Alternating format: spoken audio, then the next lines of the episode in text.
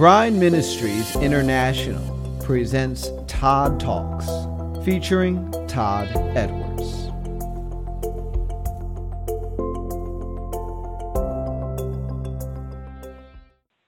Amen. Karen, you spoke the warrior priest to me a few weeks ago, and it came back again this morning, and it's part of what is what was the message that that I'm going to share at the advance. so thank you. You're welcome, Todd. That's absolutely wonderful. Uh, a, a, couple thoughts before we get, more thoughts before we get into Isaiah 60. uh, so Kendra mentioned uh, music, and everything that we approach uh, obviously should be very different. Even approaching the trees, approaching music should be different. Uh, like, for example, how do we listen to music? And I was having this discussion with my brother, who is a, a music, musician. He's a drummer, and he listens to music for the musicality. He listens for the drumming skill and the rhythms. He uh, to the point where he does not listen to the lyrics. So he's focused on the music, in particular the drums. And then other people in society will they listen to music on how it feels, which is often how the enemy can come right in because they're not having discernment in the music. And what we need to do as as a priesthood is listen for the spiritual advances and portals. So I almost don't. I, yes, I listen to the lyrics of of uh, worship, or I listen to the music, but I'm actually listening for the portals and the breakthroughs. That's what I'm hearing on the frequencies. All of a sudden, there's a frequency change. Uh, so, some, something to think about as you're in worship, you're in praise. Uh, listen and tune yourself into the the the journey of the Holy Spirit and where uh, He's taking you, wherever it may be, and look, listen for those breakthroughs. That that I think uh, was real impactful for my brother to hear. Wow, you listen to music that way. Okay, that makes sense then. Why you listen to that kind of music. Um, another thought in general. Um, had a couple conversations regarding this. This has been on, on my heart the last two weeks as well.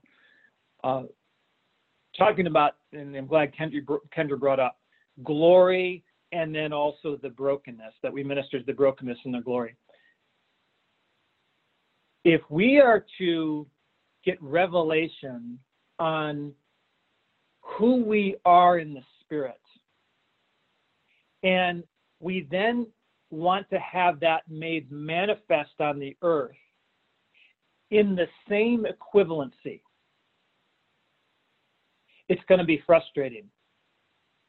Because the more revelation you get of who you are in the spirit, it doesn't exactly align in a one to one equation to how you are being made manifest onto the earth. I think about the, the parable of the talents. And Jesus said, Well, here, I give you five talents, and then that person made five more. So then, because of that, you get to rule over 10 cities. You have two talents, you made two more. Because of that, you get to rule over four cities.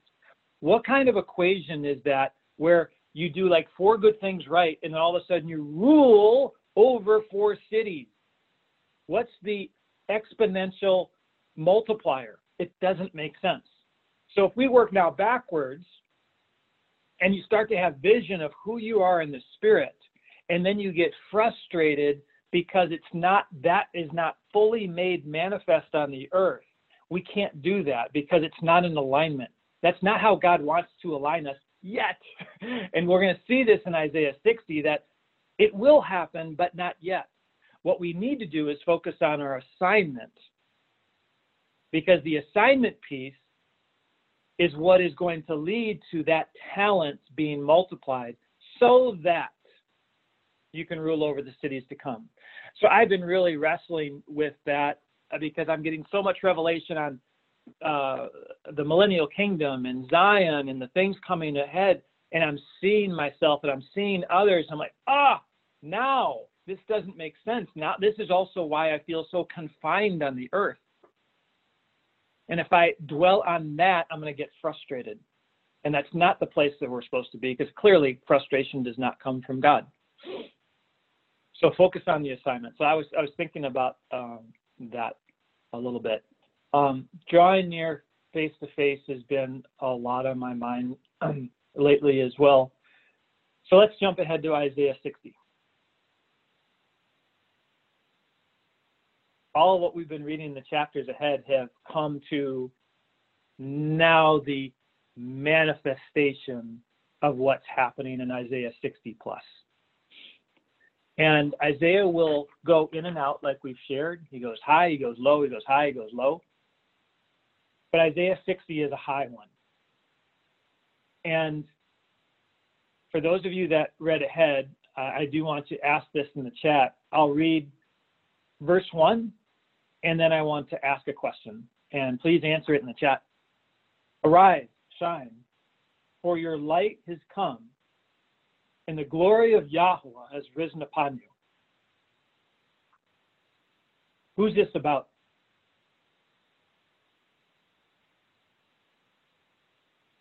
Who's this verse about? And then we'll see that the whole chapter's about. Arise, shine, for your light has come, and the glory of Yahweh has risen upon you. Um, I think we got Sunil saying the daughter of Zion. We got um, Jennifer Us and Yeshua, Peter Zion. Anybody else in the chat? Jean Zion, Candace Mount Zion. Yes and yes. Um, me, yes and yes. This is about layers. So if we jump ahead to Isaiah 60, verse 14.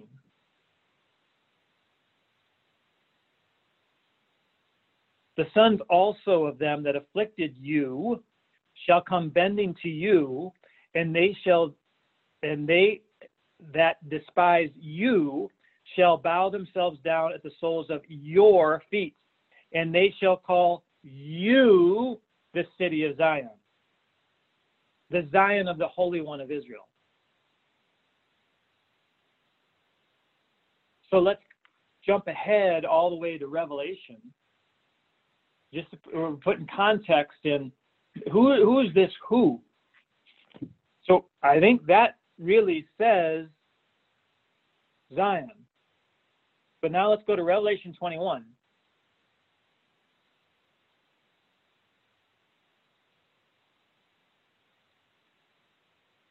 Verse 9.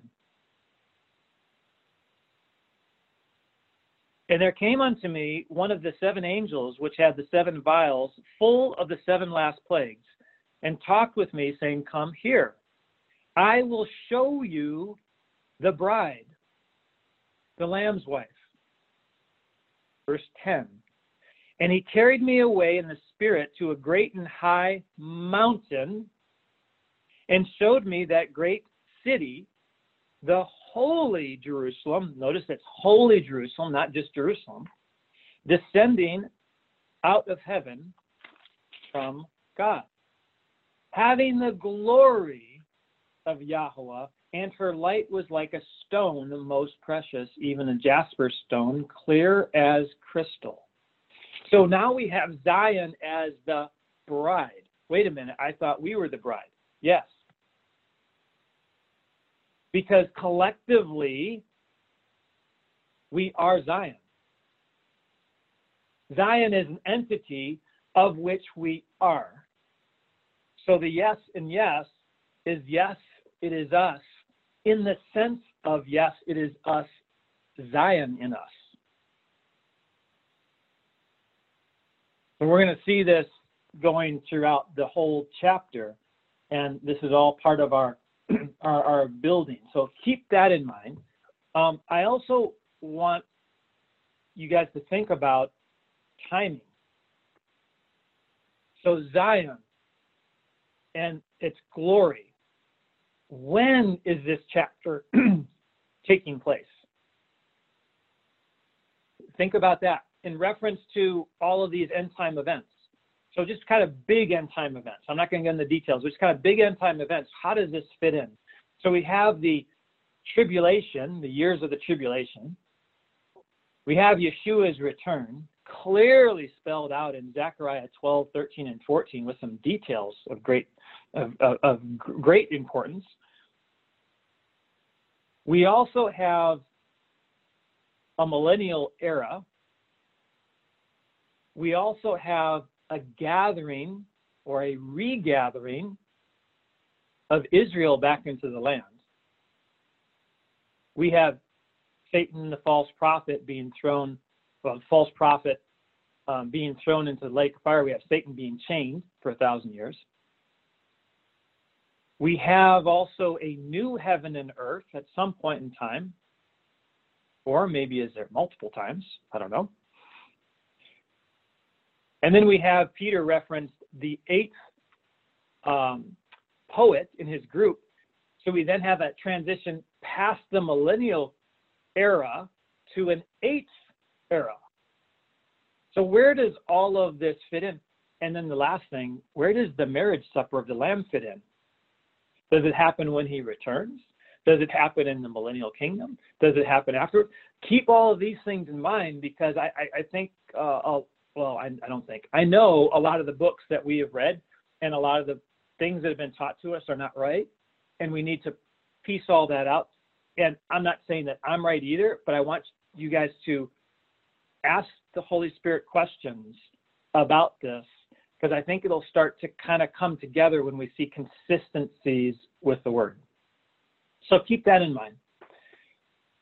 God's plan all along was to make a city without hands.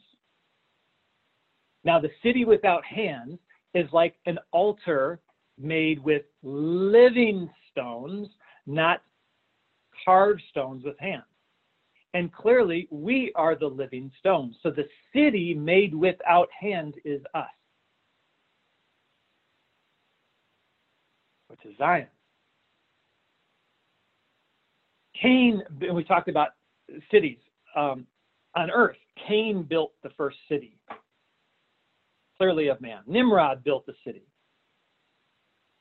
The city was actually to be within the kingdom of priests. In fact, when we go to Revelation, it says that who will reign with him are the priests. And the priests are the ones that go face to face.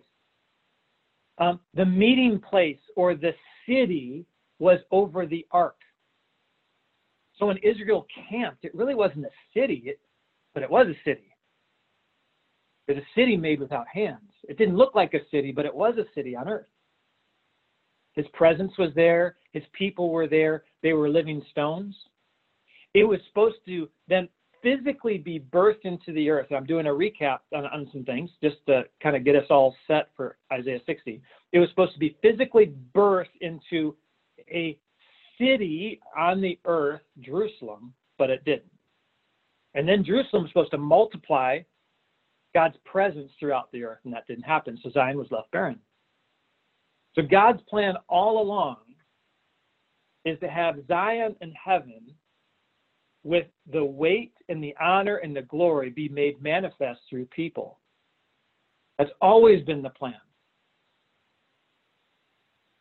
Then how does that happen on earth? And I think this really ties well to Dan's concept of sheep nations or a city. These are sheep cities of Zion because it's the sheep that bring Zion. Hebrews chapter 12, verse 2.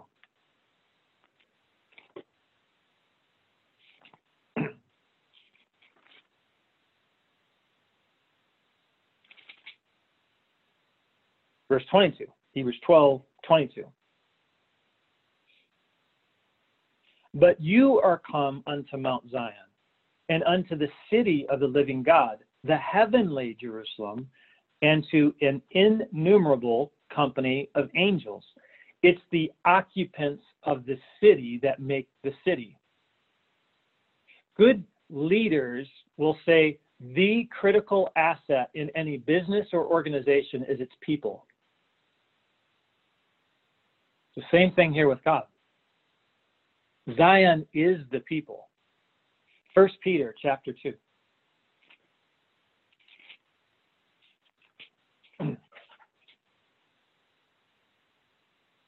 Verse 6.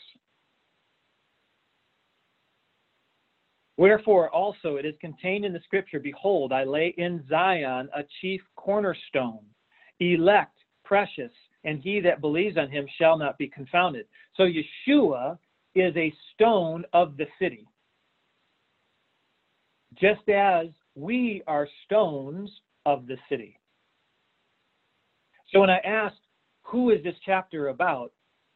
Yes, it's Zion.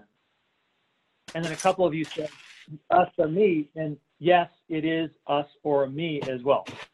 So it's yes and yes. So important to understand because when we go diving into Isaiah 60, unless we understand the who, it may not make sense. Uh, Revelation 21.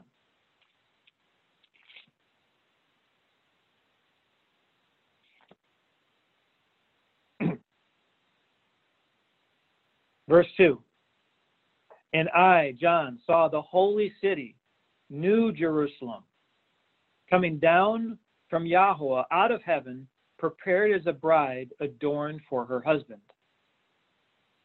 We already read, read verse 10, so that kind of goes hand in hand. Verse 3 now I heard a great voice out of heaven saying, Behold, the tabernacle of Yahweh is with mankind, and he will dwell with them, and they shall be his people, and God himself will be with them and will be their Elohim. This also is referencing to Israel from Hosea that we've read, where Hosea had to play out, You are not my people, I am not your God, and then you will be his people, and he will be your God. This is a definite reference to Israel. So you got Israel being the people that are the city of God. So all of this needs to be kind of just thought through as we go in. So let's go. Back to Isaiah chapter 60. Arise, verse 1. Arise, shine, for your light has come, and the glory of Yahweh has risen upon you. Now, the first thing that comes to mind is for me, we talked about all this with priesthood, Numbers chapter 6.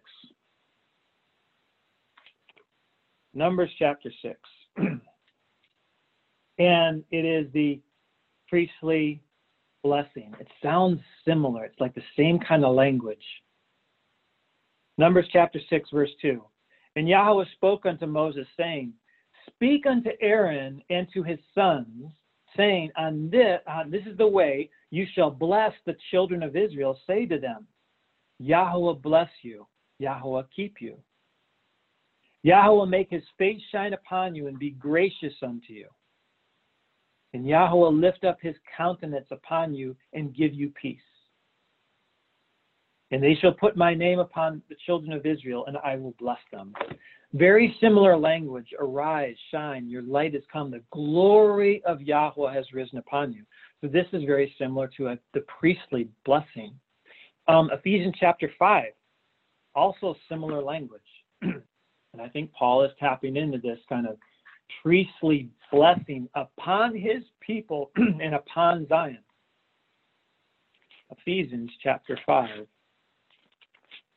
And just a couple of verses in Ephesians chapter 5, because like the whole chapter is like this. Uh, verse 2 And walk in love as Christ also loved us and has given himself for us, an offering, a sacrifice to Yahweh for a sweet smelling Savior. Verse 6 Let no man deceive you in vain words, for because of these things comes the wrath of Yahweh upon the children of disobedience. This ties back to the last verse in Isaiah 59 17, where he comes in, in vengeance, in garments of vengeance. Uh, ver- Ephesians 5, verse 8. Uh, for you were sometimes in darkness, but now are all, but now are you light in Yahweh. Walk as children of light. So arise light. So he's having all these kind of same language in verse 13 and 14 of Ephesians 5. But all things that are reproved are made manifest by the light. For so does it make does make manifest is light. Wherefore he says, and Paul is quoting and referencing Isaiah 60 verse 1, awake you that sleeps and arise from the dead and Messiah shall give you light. So this is all kind of referencing Isaiah 60, verse 1. Verse 2 For behold, the darkness shall cover the earth, and gross darkness the people. But Yahweh shall arise upon you, and his glory shall be seen upon you. Darkness covering the earth, what is that reference? To me, that takes me back to Genesis 1 2 which means a major transition is about to happen in the heavens and the earth. Darkness covered the earth, and the Spirit of Yah hovered over the waters. I mean, there's this darkness over the earth. And Isaiah 60, verse 2, is referencing the same thing, which means there's about to be his voice spoken and light is about to come. That's how significant this chapter is, is it's like Genesis 1. Darkness, God speaks light. This is not just like a little bit more light than what we have. The sun's going to be a little bit more brighter. We're going to be a little bit more righteous. No, this is like Genesis 1 that's about to happen. And that's why he uses this language. It's very intense. I mean, Selah, meditate on that. The earth was void and everything came forth in six days.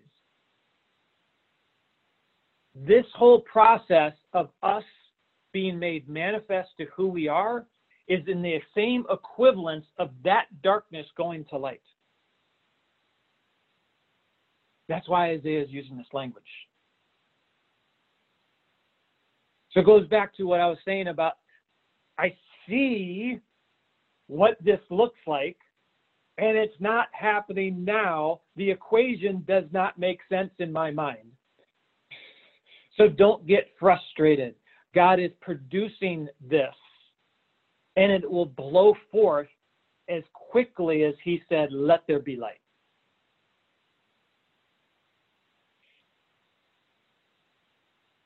I want to pick on a word, but Yahweh shall arise upon you. Uh, the word arise is Strong's Hebrews 22 24. Zarach. And it means what I was just referring to shoot forth beams. Rise as the sun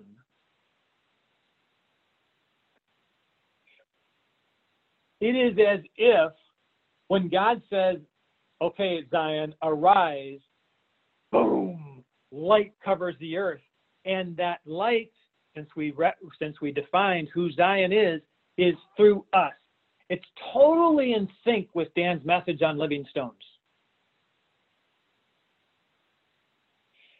He blasts his light through us. We're like refractals going out through the earth shooting beams. That's what the word says. We can see it even more. Um, first mention. First mention. Uh, I think this is Genesis, Genesis 30? Genesis 32? Yes, Genesis 32. Here's the word first, the first mention of that word.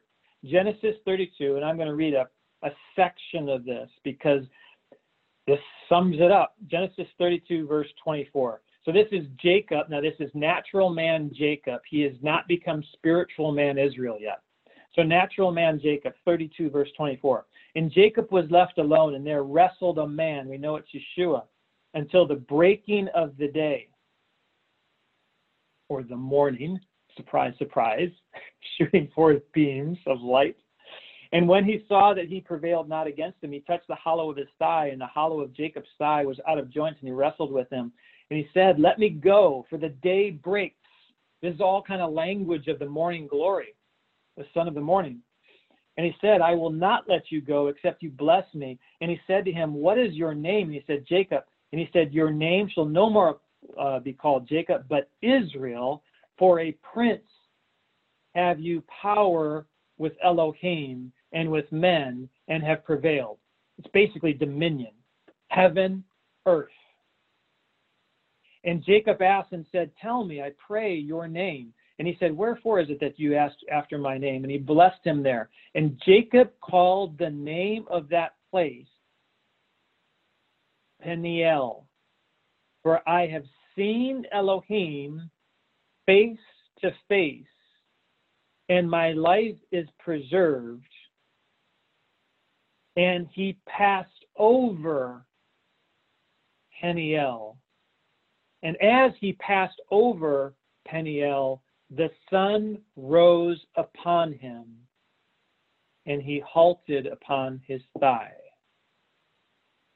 So, this first mention of reference of Yahweh rising upon Zion, rising upon us, is face to face and his glory breaking out and passing from Jacob, the natural man, to Israel, the spiritual man. It is us passing from the manifestation of who we are right now on the earth to manifesting truly who we are in the spirit.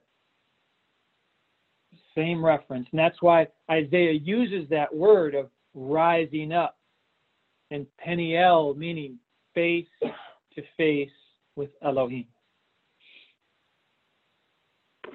So imagine his glory coming upon us in that manner. Isaiah 60, verse 3. and the nations, Gentiles. We did a whole study. Gentiles means nations. That's all it means. Nations and nations. And nations shall come to your light, and kings to the brightness of your rising. I, I asked uh, to think about the timing of all of this. Uh, Revelation 21.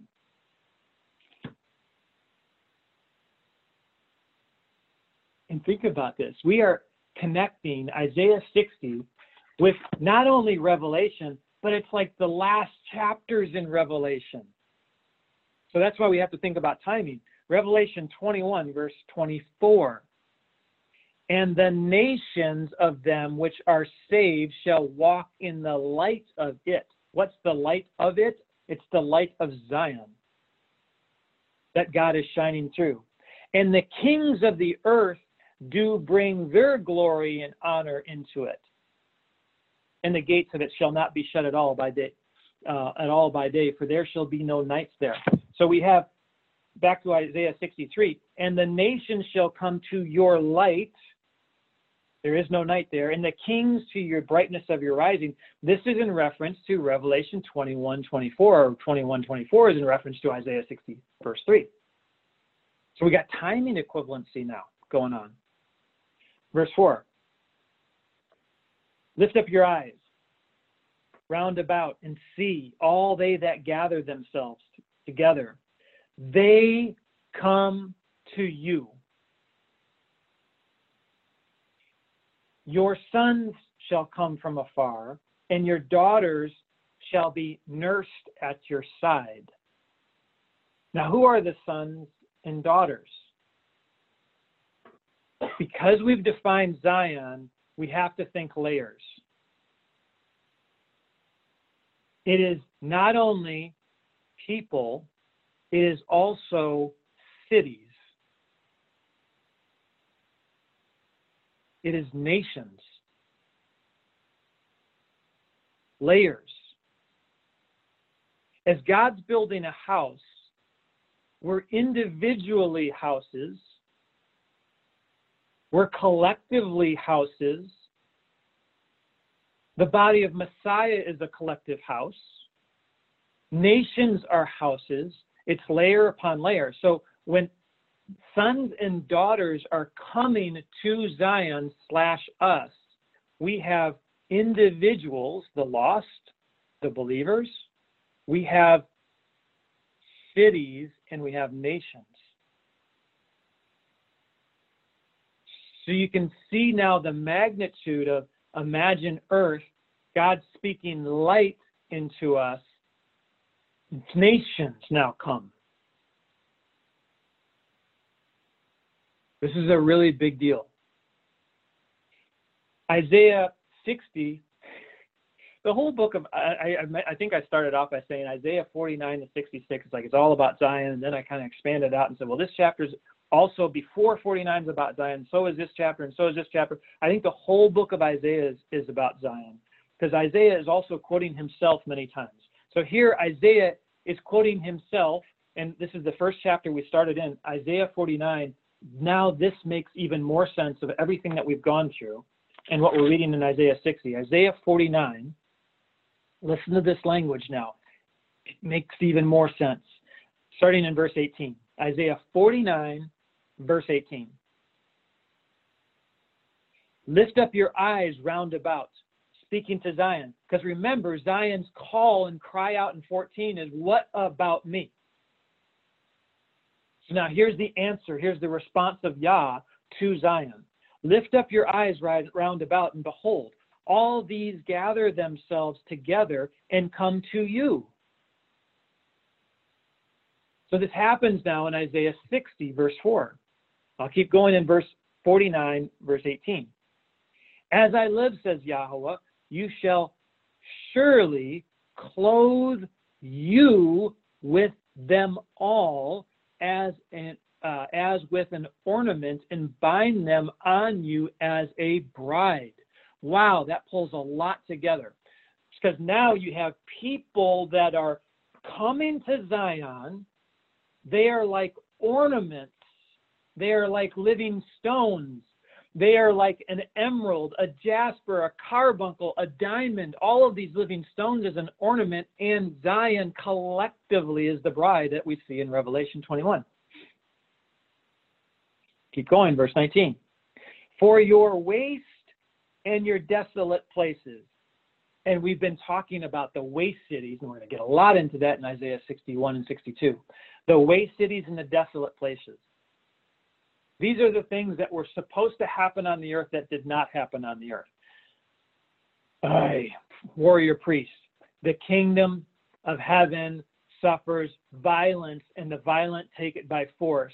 Isaiah 59 17, he comes with garments of vengeance. The helmet of salvation means he's the commander of the host. He is coming back with a vengeance and zeal for recompense.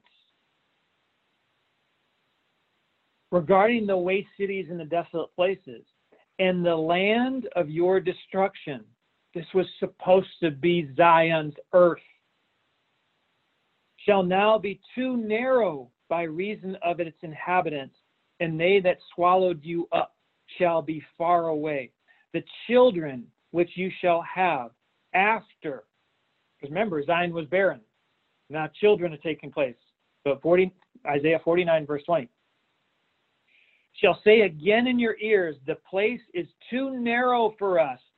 Give place to me that I may dwell in. Then you shall say in your heart, Zion's heart. Who has begotten me these? Seeing I have lost my children and am desolate, a captive and removing to and fro. And who brought up these? Behold, I was left alone. These, where had they been? Thus says Yahweh Elohim. Behold, I will lift up my hand to the nations and set up my standard to the people. And they shall bring your sons in their arms, and their daughters shall be carried upon their shoulders. There's the sons and daughters. And this is the vision. He is going to lift up a standard, he's going to wave a banner, and he's going to draw the sons and daughters, the individuals and the nations unto Zion. So I shared this with you months ago about it's time to loose the angels of victory. And the first thing that I see with the angels of victory is they're waving banners of Yahweh Nissi, Yahweh the victorious. And then there is trumpets blasting, and the priests are shouting and singing and dancing. That's what this is. He sets up a standard in the heaven to bring in the sons and daughters, and that's exactly what we've been dealing with here in this whole study is we are proclaiming the voice in the heart of Zion for its sons and daughters to be gathered to them as ornaments like a bride.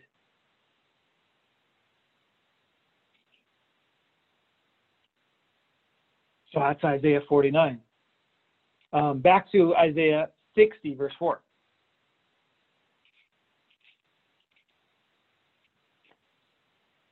This word nursed, it's, it's a, it doesn't quite sound right to us. Uh, so, of course, we need to look at what Isaiah 64, 60, verse 4 is saying about nurse. It is the Strong's Hebrew word 539, which is aman, which means believe. And Isaiah is continually using first mentions throughout this, this book. So let's go to the first mention of this. It is Genesis 15. Eliani, why, why is that funny? What's going on over there? Is, is this really, really, am I going too fast? No, you like mentioning Genesis. I do like mentioning Genesis because it's the beginning. Genesis 15. Our son Andrew always jokes, Dad, you're always mentioning Genesis in a Bible study, no matter what you do. That is true because it always goes back to Genesis. Genesis 15 6. First mention of the word nursed, what's translated Isaiah 60, verse 4, nursed. It's Genesis 15 6. And he nursed in Yahweh. No, he believed. And he counted it to him for righteousness. So what's happening is it's speaking about the daughters who believe and they have been accounted for righteousness. That's what Isaiah is saying. And our translators totally mess it up and say nursed. Why, why nursed? It's like the only place in all of Scripture that that word is translated nursed. That makes no sense. It means right, uh, believe and accounted for righteousness. And believe in what? Not only believe in Yeshua, but his plan of Zion. Because they're being gathered to Zion. So that means you have belief that Yeshua is the cornerstone of Zion, and you believe that Zion is the glory, the holy city of our God. All of that belief. Isaiah 60, verse 5. Then you shall see and flow together. You, meaning Zion, Zion slash us.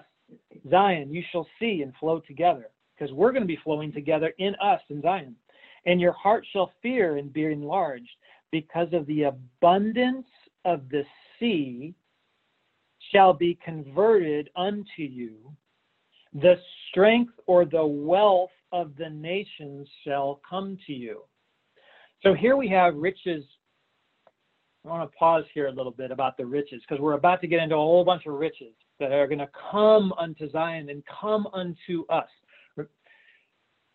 again layers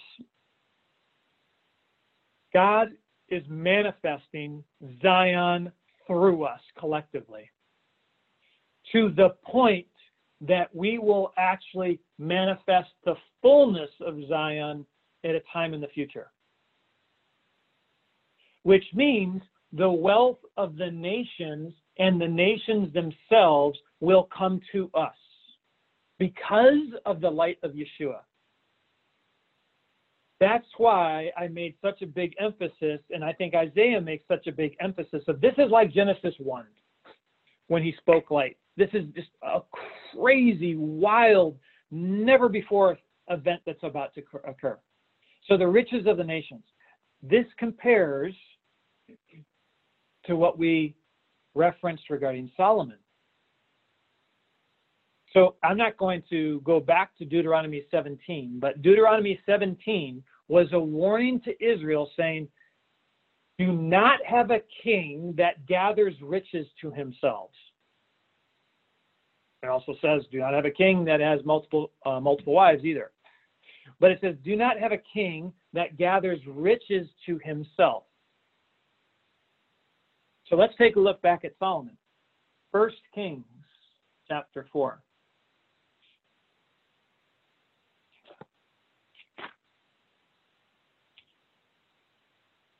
So Solomon is just kind of growing, growing, growing in his his his rulership. He's young in this at, at the time of First Kings chapter 4. Verse 21. 1 Kings 4 21. And Solomon reigned over all kingdoms from the river unto the land of the Philistines, unto the border of Egypt. They brought presents. They brought presents. Sounds really similar to what we're reading here in Isaiah 60. And served Solomon all the days of his life. And Solomon's provision for one year was 30 measures of fine flour, uh, 60 measures of meal, 10 fat oxen, 21 oxen out of pastures, 100 sheep, and da da da da da. It keeps going. Now, notice the process. These nations are bringing it to Solomon. And what they're bringing is the wealth of the land. The land is prospering. You got sheep, and you got wheat, and you got meal, and you got flour, and you got um, oxen, you know, all, all the wealth of the land. But when we fast forward to 1 Kings chapter 10, Solomon's gone off the rails uh, a little bit here.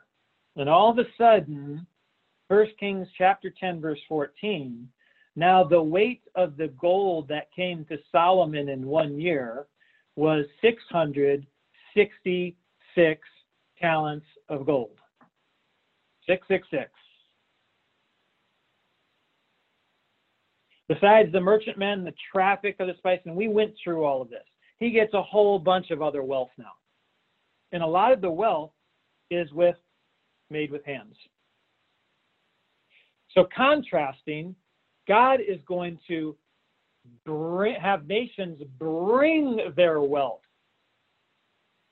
to Zion, and it'll be the bounty of the earth.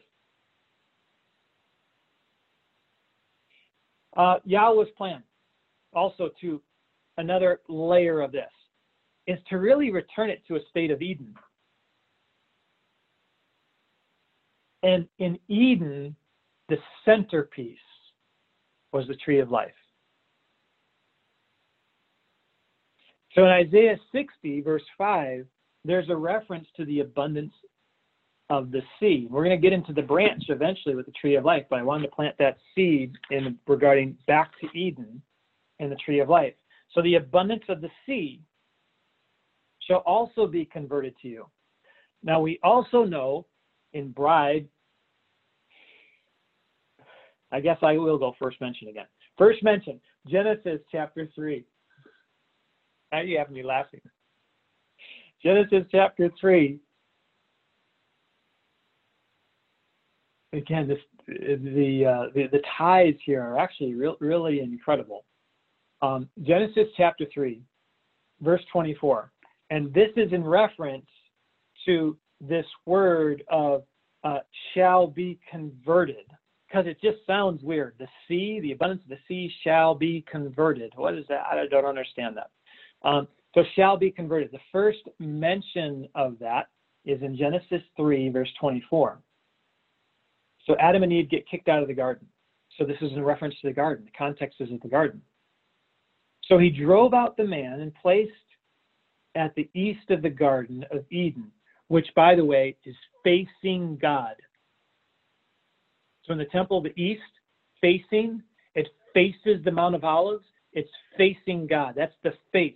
The opening to the temple was where you saw the Ark of the Covenant, which was the face.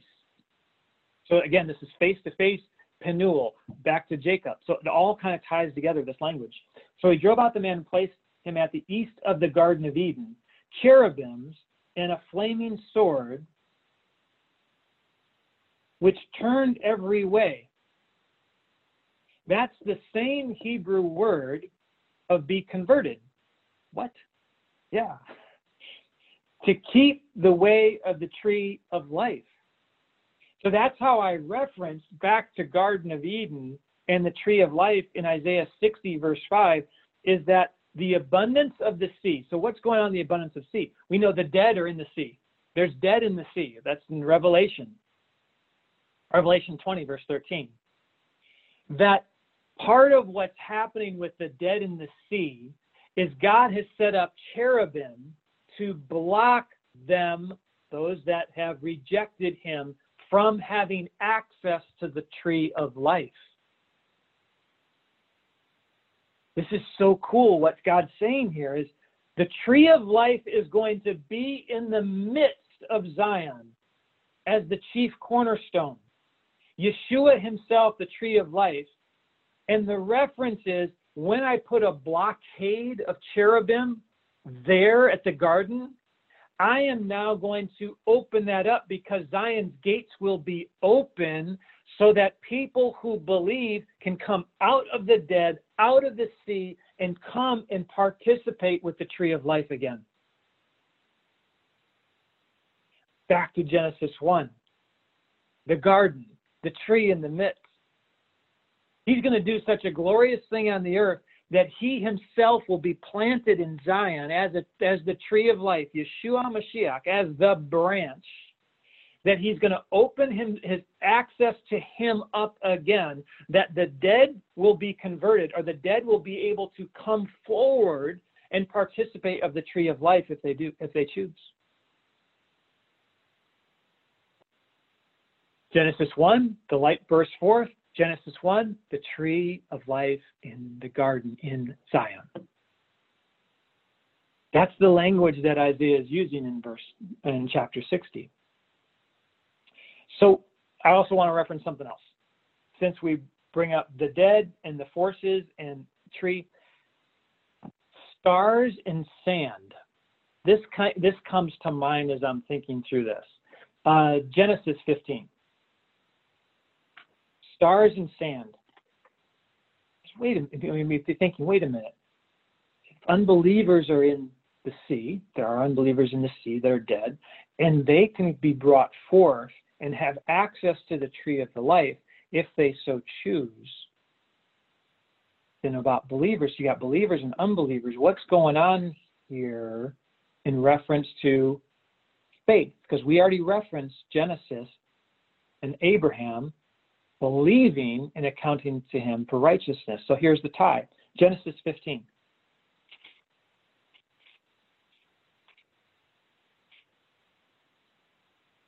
Genesis 15.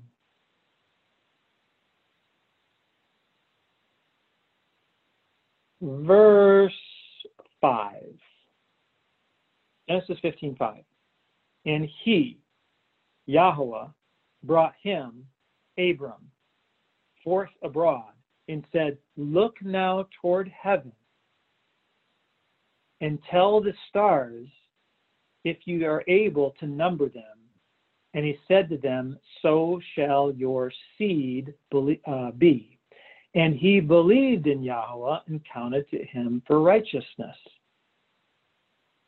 So we have the descendants or the seed of Abraham as stars. Jump ahead, Genesis 22.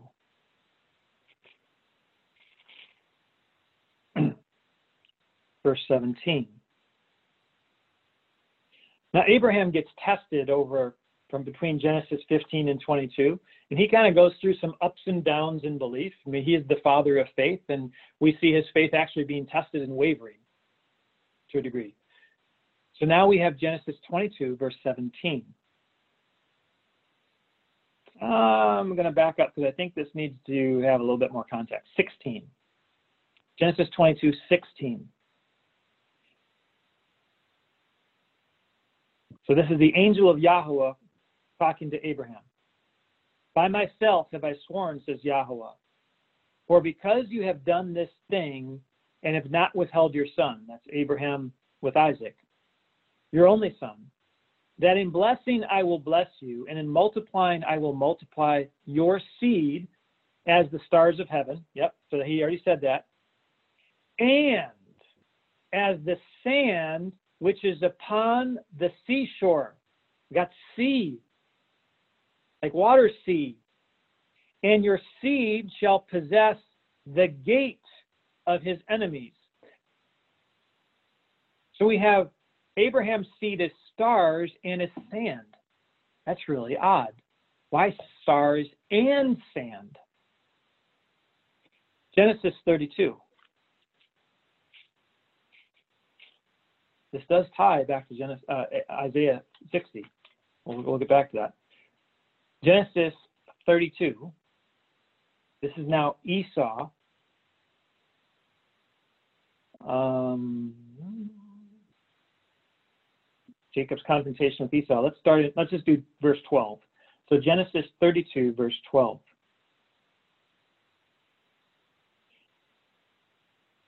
So Jacob is speaking to East, uh, Jacob is speaking to God, and he's about to have his encounter with Esau after many years. In Genesis 32, verse 12, and you said, I will surely do you good and make your seed as the sand of the sea, which cannot be numbered for a multitude. So now Jacob, the natural man Jacob, not Israel Jacob, is referring to his seed as being sand. So what's going on with sand and stars in referencing Isaiah 60, verse 5?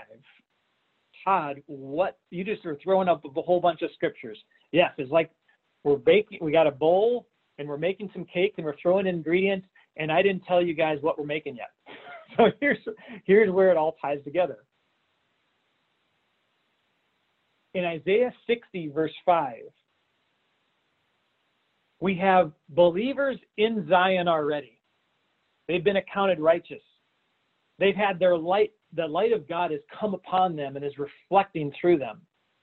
And then there is this group in the sea that will be given access, if they believe, to the tree of life, which in this case is the chief cornerstone of Zion. So the flaming swords of the cherubim will be removed. And we have two people groups inside Zion and outside Zion, both of which are the seed of Abraham, one of which are stars, and another of which are sand in the sea. The dead in the sea. The dead holds, or the sea holds the dead, which are the sand. So Abraham gave birth to both seed that would believe of faith and seed that would not believe, sand. You have stars, you have sand. And part of the gathering of Zion, which is so amazing, is not only do the stars have access to Zion, but even the sand if they believe, can be brought forth and have access to Zion, the tree of life, Yeshua, the chief cornerstone. It's amazing, absolutely amazing. Abraham, you're gonna be, you're, your seed's gonna be like the stars of heaven, Israel. Abraham, your your your seed is gonna be like the, sand of the sea, Jacob. The spiritual man, the natural man, and I'm going to figure out how to get even the natural man, Jacob, the sand from the sea, that the sea is going to hold us dead. They're going to even come to the light of Zion.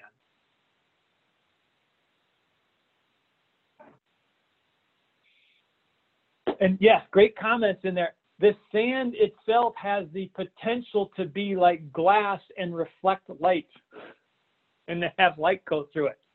So you got the gemstones and you got the glass and you have the sea of glass. Isaiah 60, back to Isaiah 60. Verse 6. To prove what I'm sharing, this whole thought about stars and sand, look what's about to happen now in verses 6 and 7. And it's one of those things that, okay, a whole bunch of names again uh, we get into scripture and we read names, and sometimes we find we find it interesting, and sometimes it's not so interesting. It, it all depends, I guess, on how, and, and, we think we can pronounce it or not. So I think I can pronounce some of these names. Isaiah 60 verse 6. The multitude of camels shall cover you. So Zion is going to have all these camels, both literally and also the hints, meaning all of the abundance of the transportation of the land will have be access to Zion. All of this. The dromedaries of Midian and Ephah, and they and all they from Sheba shall come. They shall bring gold and incense, and they shall gold and incense. By the way, takes me back to Genesis um, uh, two as well, with the rivers going out and what they brought forth. And they shall show forth the praises of Yahweh. Verse seven. All the flocks of Kedar shall be gathered together unto you. The rams of Nebaioth shall minister to you. Why do we have all these names in here? And they shall come up with acceptance on my altar, and I will glorify the house of my glory. So, what's up with all the names? Eliani, sorry, we're going back to Genesis. Genesis 25. We have to know this.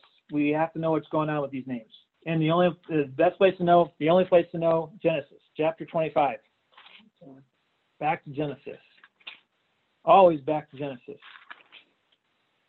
Genesis 25, verse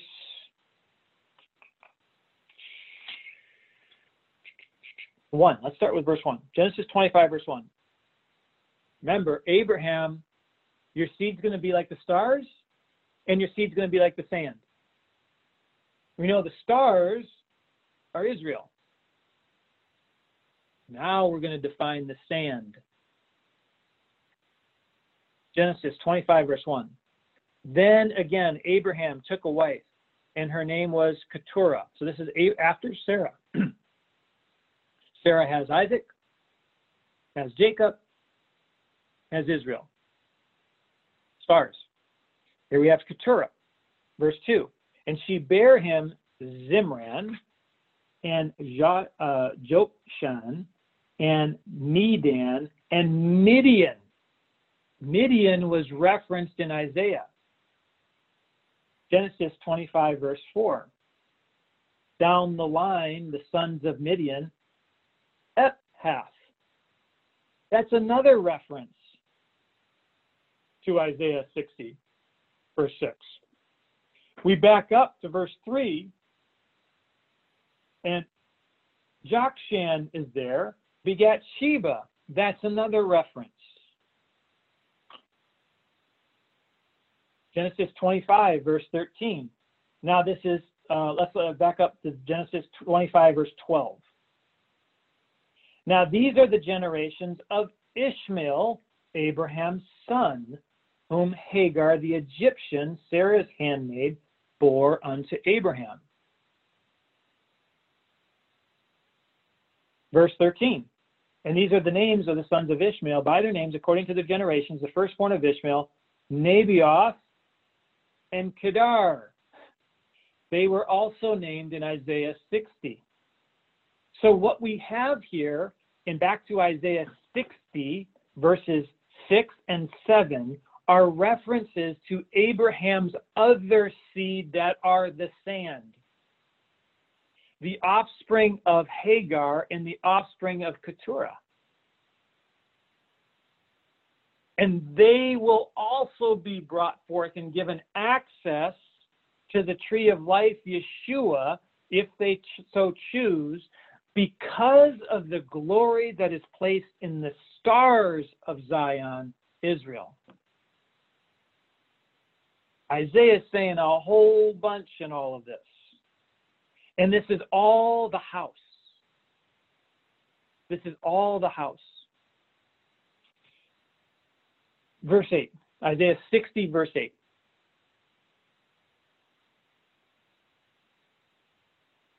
This plan is so huge, enormous, enormous. It's beyond our comprehension.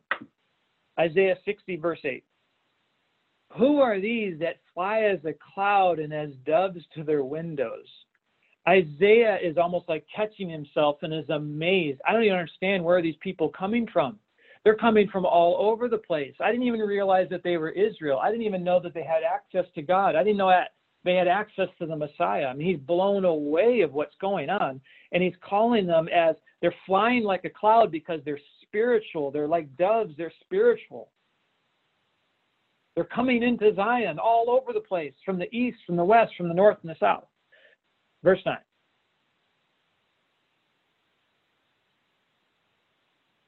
Surely, absolutely, positively, this is going to be a fact. The islands shall wait for me. Me? The islands will wait for God. By the islands. And the ships of Tarshish first to bring your sons, Zion, from far, their silver and their gold with them, unto the name of Yahweh your Elohim, and unto the Holy One of Israel, because he has glorified you. Okay, what's up with the islands? Um, this is part of the second return into the land. And you've heard me kind of weave a theme of a second Exodus, and then a second wandering, and then a second return into the land.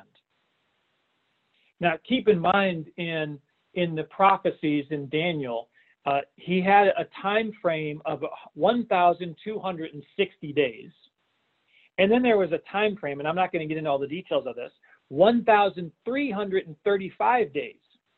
There's this weird gap in between because there's a lot of activity from the time that Yeshua returns, rearranges some of the Middle East. Remember, we talked about how Jerusalem is going to be pushed north 40 kilometers from one place. He's literally going to just push it through with his hand. Um, to the setting up and the establishment of his people to rule and reign as priests on the earth for the millennial kingdom. Part of what's happened is that there is a second return, and the islands have been key to that whole plan. So, the second return, where does this come from? Uh, Jeremiah 16.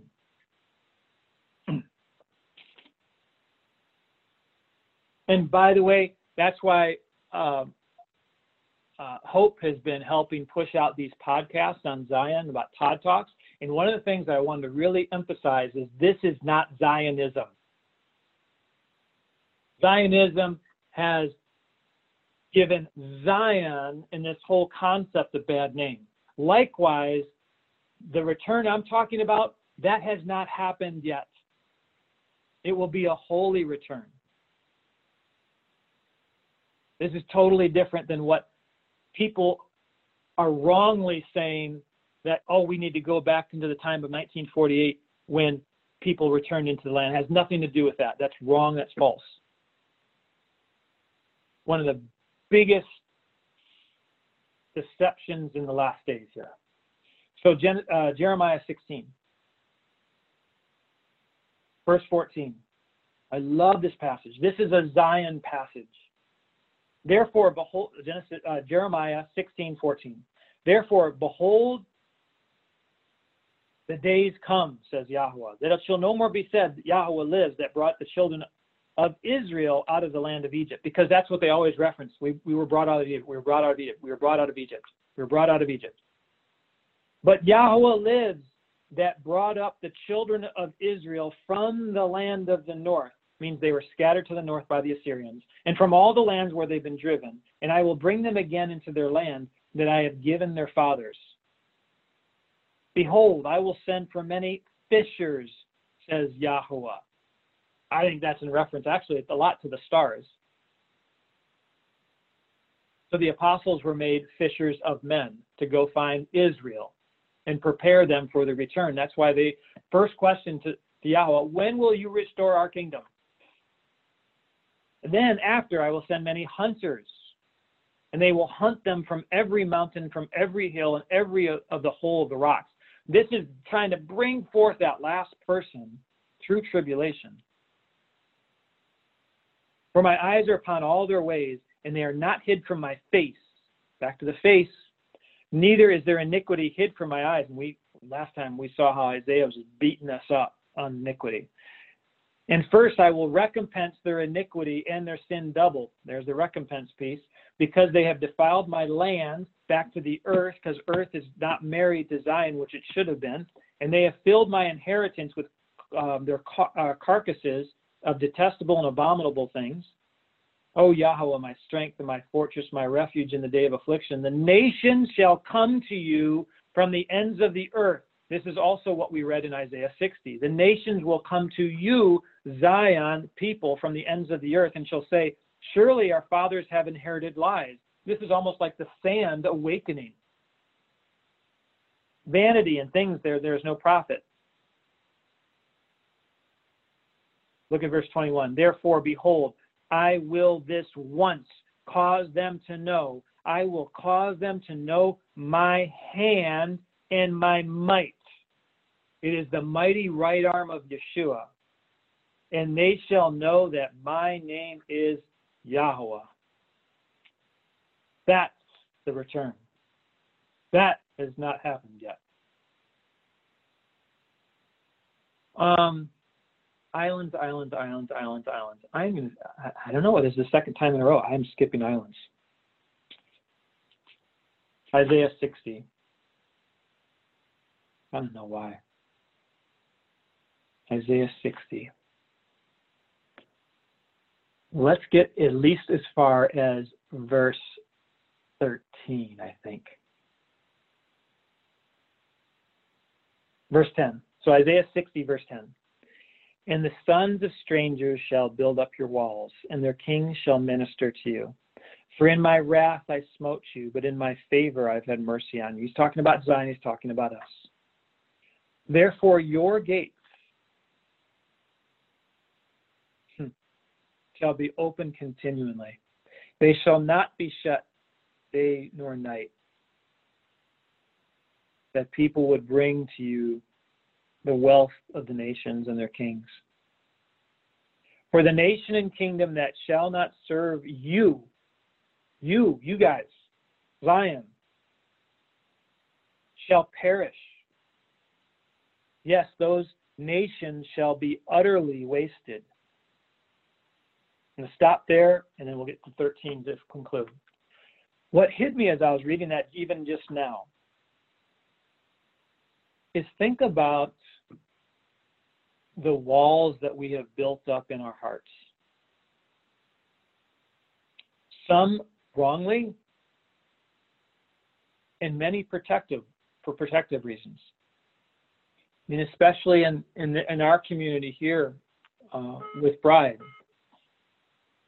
we have walls that are built up, and this is going to be such a radical change of living, of life on the earth, that no walls will be needed. No walls in our hearts will be needed. We won't have to protect ourselves because if anyone, if any nation does not serve us, they get wiped out. So kind of reflect on our hearts, and I have the same thing where I have walls that are built up for protection sake. And God's saying, you don't need any walls anymore. You can be totally transparent. Because if anyone comes against you, they get blown away. I mean, what a contrast. That's what happens when His glory goes through us.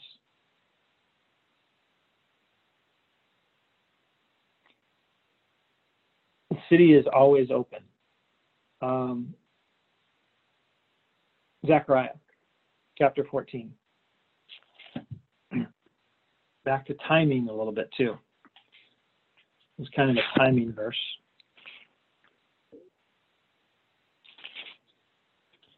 Zechariah 14. Verse 17 sounds a lot like we just read. So Yeshua has shown up. He's rearranged the Middle Eastern landscape. He's poured out the spirit of supplication and weeping upon Judah the day of atonement. Zechariah 14, 17. And it shall be that whoso will not come up of all the families of the earth unto Jerusalem. Now, this is Jerusalem. This is holy Jerusalem. This is Zion Jerusalem. Not today, Jerusalem. Not just Jerusalem, Jerusalem. It is holy, the city of God, Jerusalem. To worship the King, because the King will be there. He said, and you will know my name, Yahweh. Yahweh Sabaoth. Even upon them shall be no rain. So there is immediate retribution taking place. So clearly, Isaiah 60 is referencing the timing of the end of Zechariah 14, is referencing the timing of Revelation 21. So in our minds now, this is like the millennial kingdom. This is the way it's going to be. It sounds like the millennial era. And the reference of sequence events goes back to Isaiah 49. So, Isaiah 49, starting in verse 8. Again, this is where we started. And Isaiah took us through this journey. And now he's expanding on when Isaiah, I mean, when Zion says, What about me? And, the, and then Yahweh answers. So, Isaiah 49, verse 8. Thus says Yahweh, in an acceptable, in an acceptable time, the appointed time. Have I heard you? And in a day of salvation have I helped you. And I will preserve you and give you for a covenant to the people, to establish the earth, and to cause to inherit the desolate heritages the earth will have an invasion, a takeover by Zion. That you may say to the prisoners, Go forth. To them that are in darkness, show yourselves. This is to the entire earth. This is to the, not only the stars, because the stars are on Zion, this is to the sand. They shall feed in the ways, and their pastures shall be in all high places. They shall not hunger nor thirst, neither shall the heat nor sun smite them. For he that has mercy on them shall lead them, even by the springs of water shall he guide them. And I will make all my mountains a way, and my highways shall be exalted. Behold, these, all the sand, all the nations that are of the sand, shall come from far, and lo, these from the north and from the west, and these from the land of Sinim. Sing, O heavens, and be joyful, O earth, and break forth into singing, O mountains. For Yahweh has comforted his people and will have mercy upon his afflicted. So all of this is happening in these last days. And he's saying this to the people, and he's saying this to the heavens, and he's saying this to the earth, and he's not addressing Zion specifically. So then Zion says, verse 14, Yahweh has forsaken me, my Adonai has forgotten me.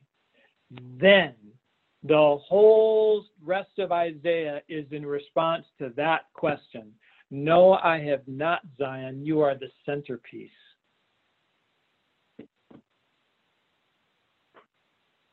You are the centerpiece of all of this action. All of the people, all of the stars, all of the sand, the heavens and the earth being rearranged, being connected. It is all for you because of you and my love for you. Let's conclude with Isaiah 60, verse 13.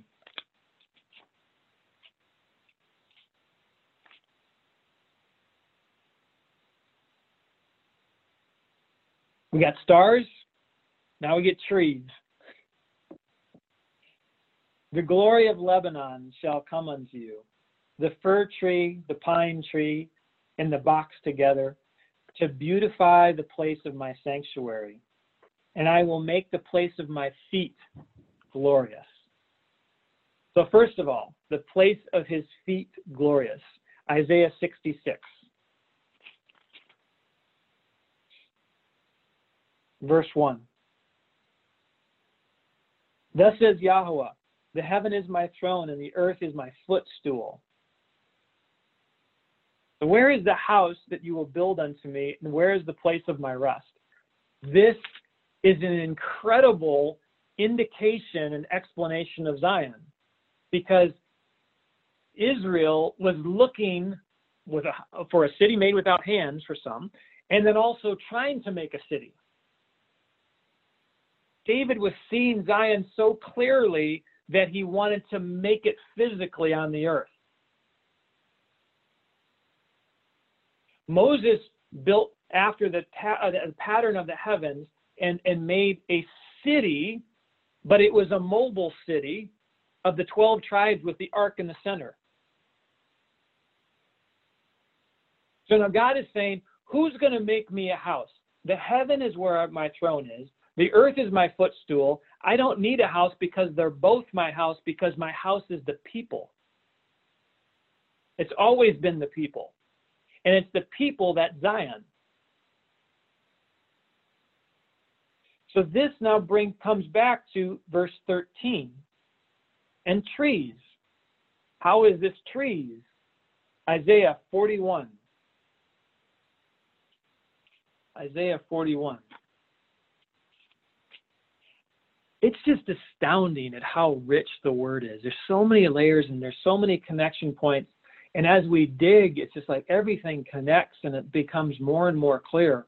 I'm I'm blown away all the time at the layers and layers and layers and layers, and we're just like scratching the surface at times. And sometimes we dwell a little bit, but the, the spiritual implication is way beyond my understanding. Isaiah 41, verse 19. I will plant in the wilderness the cedar, the shittah tree, and the myrtle, and the oil tree. I will set, excuse me, I will set in the desert the fir tree and the pine and the box tree together that they may see and know and consider and understand together that the hand of Yahweh has done this and the Holy One of Israel has created it. So he's grouping a whole bunch of trees in this verse together. Now these verse these trees are oil trees. They're oiled, they're sappy trees. So I mentioned that I was in the Boundary Waters, which is northern Minnesota on the edge of the Canadian boundary and it is a pristine wilderness. Very few people get access to it. You have to get a permit to go in, and then you have to canoe and hike and canoe and hike and canoe and hike, and it's exhausting. And you finally get there, and there's nobody else there. And the place that I was in, uh, it was a peninsula kind of kind of area, cut off to the land by a marsh. So it was almost like an isolated little ecosystem, even within the boundary waters that had only four types of trees there. There was the cedar tree, the balsam tree, balsam pine, a white pine, and then also a birch. That's it. That's all it had. And the cedar and the balsam and the white pine, they're all very sappy trees. They're oily trees. These and even the birch is also ties in this way. They're all extremely flammable. They all can be converted to light instantly. The bark of the birch is one of the best trees to start fire. Even the birch that's alive, you carve out a little bit of the birch bark, it's like paper. It goes. The rest of those trees are extremely flammable because they're very oily. They're also, because of the oil, they're very, very fragrant. Uh, I think Shannon said this about the cedar. I I was I was looking for down cedar branches so I could cut them in half and just stick them to my nose because the fragrance of the cedar is so wonderful. And the pine, is, if those of you that have experienced this, you know exactly what I'm talking about. You go into the, the, the northern woods and you have pine everywhere, and you can just you take in the pine, and it's so so aromatic. It's just incredible to smell. So these trees are all oily based. They're flammable. They are instantly converted into light. They're instantly converted into energy. They're fragrant. They're beautiful. Um, cedar and white pine are incredibly tall and incredibly old. In fact, some of the cedars that were there were three, four, five hundred years old. The white pines that were there, 200, 300 years old pines that were like 100 feet tall. Incredibly massive trees. That's what is referenced here in Isaiah 60, verse 13. Pine and cedar are also used to build houses. We have cedar wood as shingles on our house. It, it helps uh, whisk off the water and you use it to build furniture, uh, floors. Um, there's a lot of beautiful subtleties in, in the wood complex. So, in that area of uh, North America, people would go to harvest the cedar for building houses. So, we have this fragrant, readily uh, uh, made wood that can go on to, to be lit up as building material for homes. So the glory of Lebanon in the reference to those other trees in Isaiah 60. 1 Kings chapter 5. You'll see where I'm going with this here as we kind of pull these tree things together. First Kings chapter 5. And this is Solomon building, verse 6. First Kings 5, verse 6. Now therefore command you that they cut down me, hew me, cedar trees out of Lebanon. The glory of Lebanon was the cedar trees the fragrance, the size, the strength, the height, and used for building. And my servants shall be with your servants, and unto you will I give hire for your servants according to all that they shall appoint. For you know that there is not among, among us that has the skill to hew timber like the Sidonians. So he takes this wood to build the temple and his house. So the glory of Lebanon is for building the house. That's the reference. It represents the substance of which the house is built from. Psalm 92. See, Isaiah just didn't throw in a whole bunch. Of, oh, by the way, there's a whole bunch of trees in the middle of Zion too. Uh, uh, uh, uh there's more to this. Psalm 92.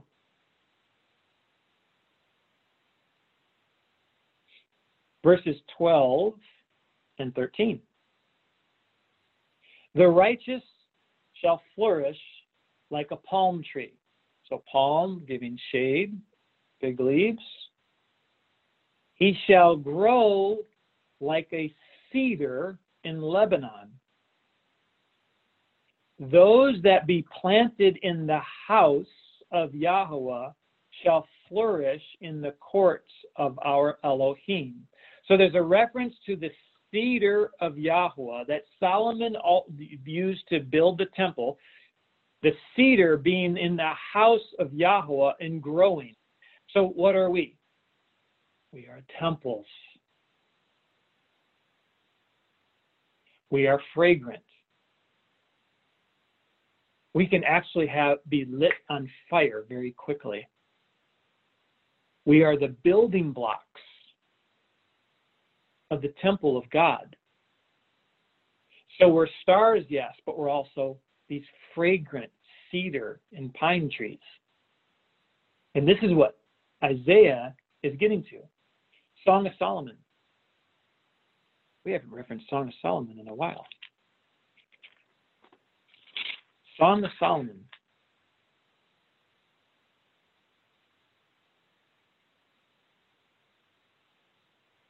Song of Solomon, chapter 5, verse 15.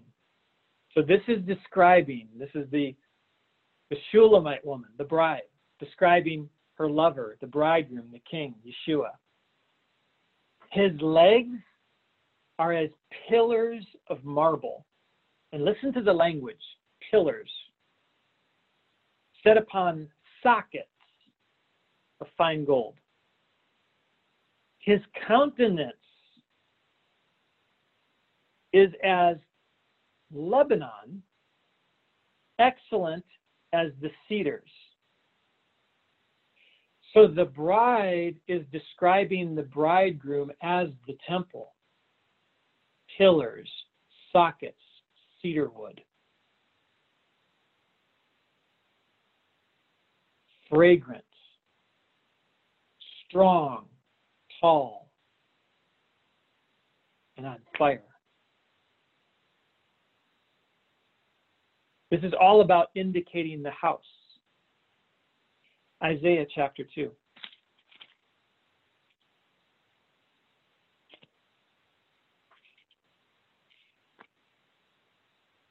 The one thing that I will seek after all the days of my life is to dwell in the house where he his legs are like pillars and sockets and he's like cedar wood. To behold that beauty.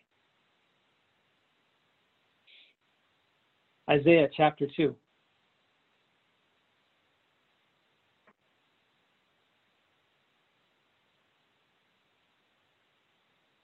Verse 12. 12. Let's start 12. So cedars can be also negative, of course. Isaiah 2:12. For the day of Yahweh of hosts, Yahweh Sabaoth, shall be upon everyone that is proud. This is that day again that we're referencing in Isaiah 60 and on and on and on. It's all of these end times time, uh, in this era. And upon everyone that is lifted up, and he shall be brought low. Verse 13. And upon all the cedars of Lebanon, high and lifted up, and upon the oaks of Bashan. It calls out now both cedar and oak. This is real important as well. So this all goes back to the glory of Lebanon that we read in Isaiah 60, verse 13. So what the cedar we've really kind of dug into, that is the building of the house. It's the fragrance of the house. Cedar also references the line of Judah, the kingdom of Judah in a way, because that was the kingly line. The cedar tree represents monarchy, it represents the kingly component. Karen opened up talking about a priestly warrior. Malki Zadik is king priest. Malki, cedar, the house, the ruling part of the house. What's the Zadik piece? It's the oak. Now, in this passage in Isaiah, Isaiah ties the two together, but in an ungodly way. But the two together in a godly way is you have cedar being the Melki, and you have oak being the Zadik. Why the Zadik? Because oaks are old and strong. They're known for their strength their steadfastness. The oak represents the word. The word is everlasting. The word is never changing. The word is spoken and established. It's representing the priesthood who absorbs the word, that lives the word, that becomes the word. And the word, of course, is Yeshua. So we have the cedar and the oak that are the establishment of all of the body of Zion, representing that. And then around them are all of these different variations of woods and ornaments in the tree form. like we have all of the ornaments in the stone form, layers. Individually, we have components of oak in our garden. We have components of cedar in our garden. We have components of pine in our garden, and myrtle and box and, and flowers, and we have components of gemstones. We have components of sand. Then collectively, we have these things. And then as the body, we have these things. And then as the earth and mankind, we have these things. It's layers. Zion is within me, it's within us. It will come down as a city and be made manifest as a city that we physically can go to, but we're also physically there because Zion is physically within us. Layer upon layer upon layer. And that's where all of these trees then come into play. We've also talked about how the vine is representative of Joseph in the house of Israel. The fig is also representative of Judah in the kingdom of Judah. The oil is representative of the priesthood in Levi. So there's all these different representative components that are not only literal, but they're also spiritual and they're also sod. It's mysterious. So, something now to think about as you're meditating on trees and stones and all of these items that are true, literal, and also in the spirit, and also the sod, is declare those things, tend to those things. Father, I want more ruling in my life of you as king and of my ruler spirit. Therefore, I'm going to take care and bless the cedar tree in my garden. Father, I want more of your steadfastness word that I would stand firm in the face of the chaos all around us. I need to bless and speak to the oak in my garden.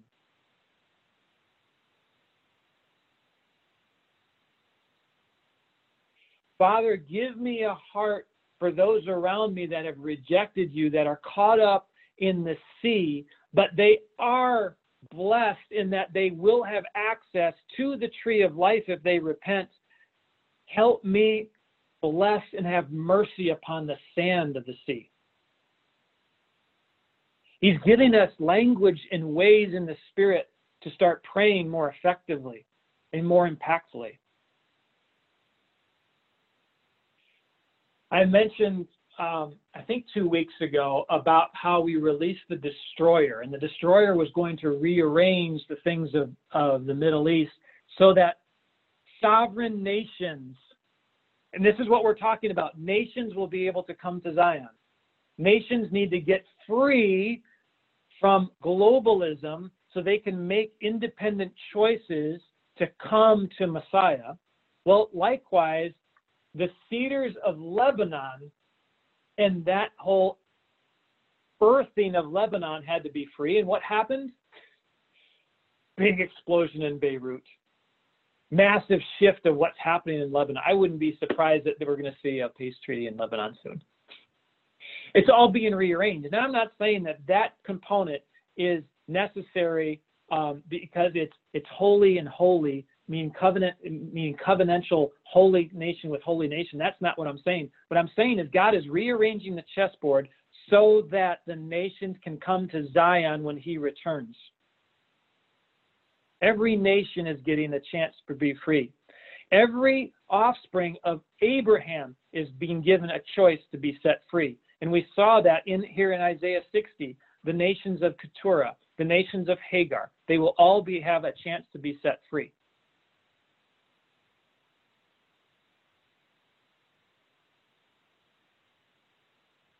The glory of Zion, Isaiah 60.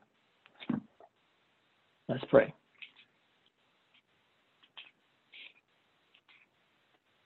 We will say the second half of 60.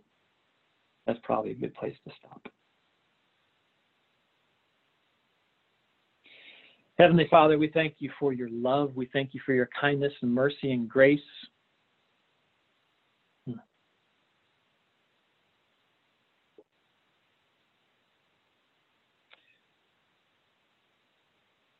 Moses cried out and said, Show me your glory.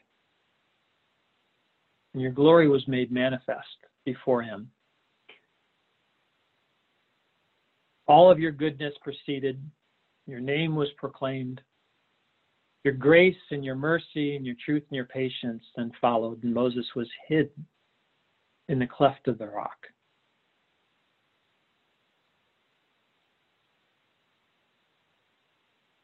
Father, our cry is may your glory be made manifest through us. We too want to see you face to face. We want your glory, your Son, to be living in us. We want our face to be transformed. Not only do we want to see you face to face, we want our face to become your face. We want our ways to become your ways, our thoughts to become your thoughts. We want you to implant your thoughts through us, your ways to go through us. We bow down at your feet. We thank you for the encouragement that you will burst forth your glory through us. Give us patience Give us vision. All the while we have kindness and mercy toward others. May we love them as you have loved us.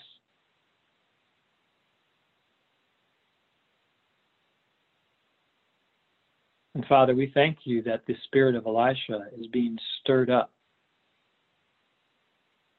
in your people. And the spirit of Elijah is preparing the way for your manifest presence to go forth.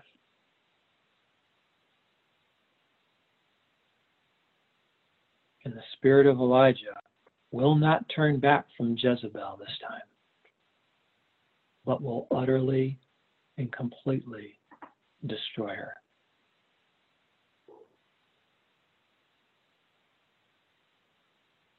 We yearn to live in the city of Zion with gates and walls of praise and salvation, and not gates and walls of hurt and pain.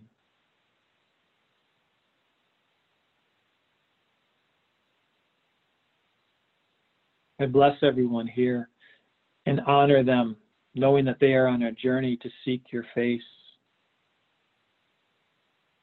And we are working our, our way through all the the lies and the corruption that the enemy has placed not only upon us and in us, but also in the earth and in the heavens and in the cosmos.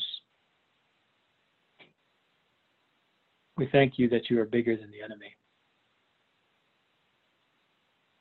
And that when you say, Arise and shine, for the light has come, that the enemy will be revealed for who he is. Is this the man who caused the nations to stumble.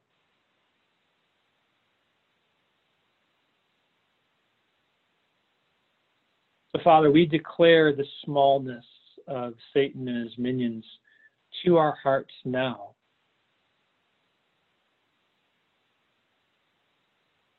That we would have no fear of him. That we would only fear you. We thank you for your presence, your ever presence. May we learn to set up camp where your presence is parked. May we learn to pick up camp when your presence is on the move.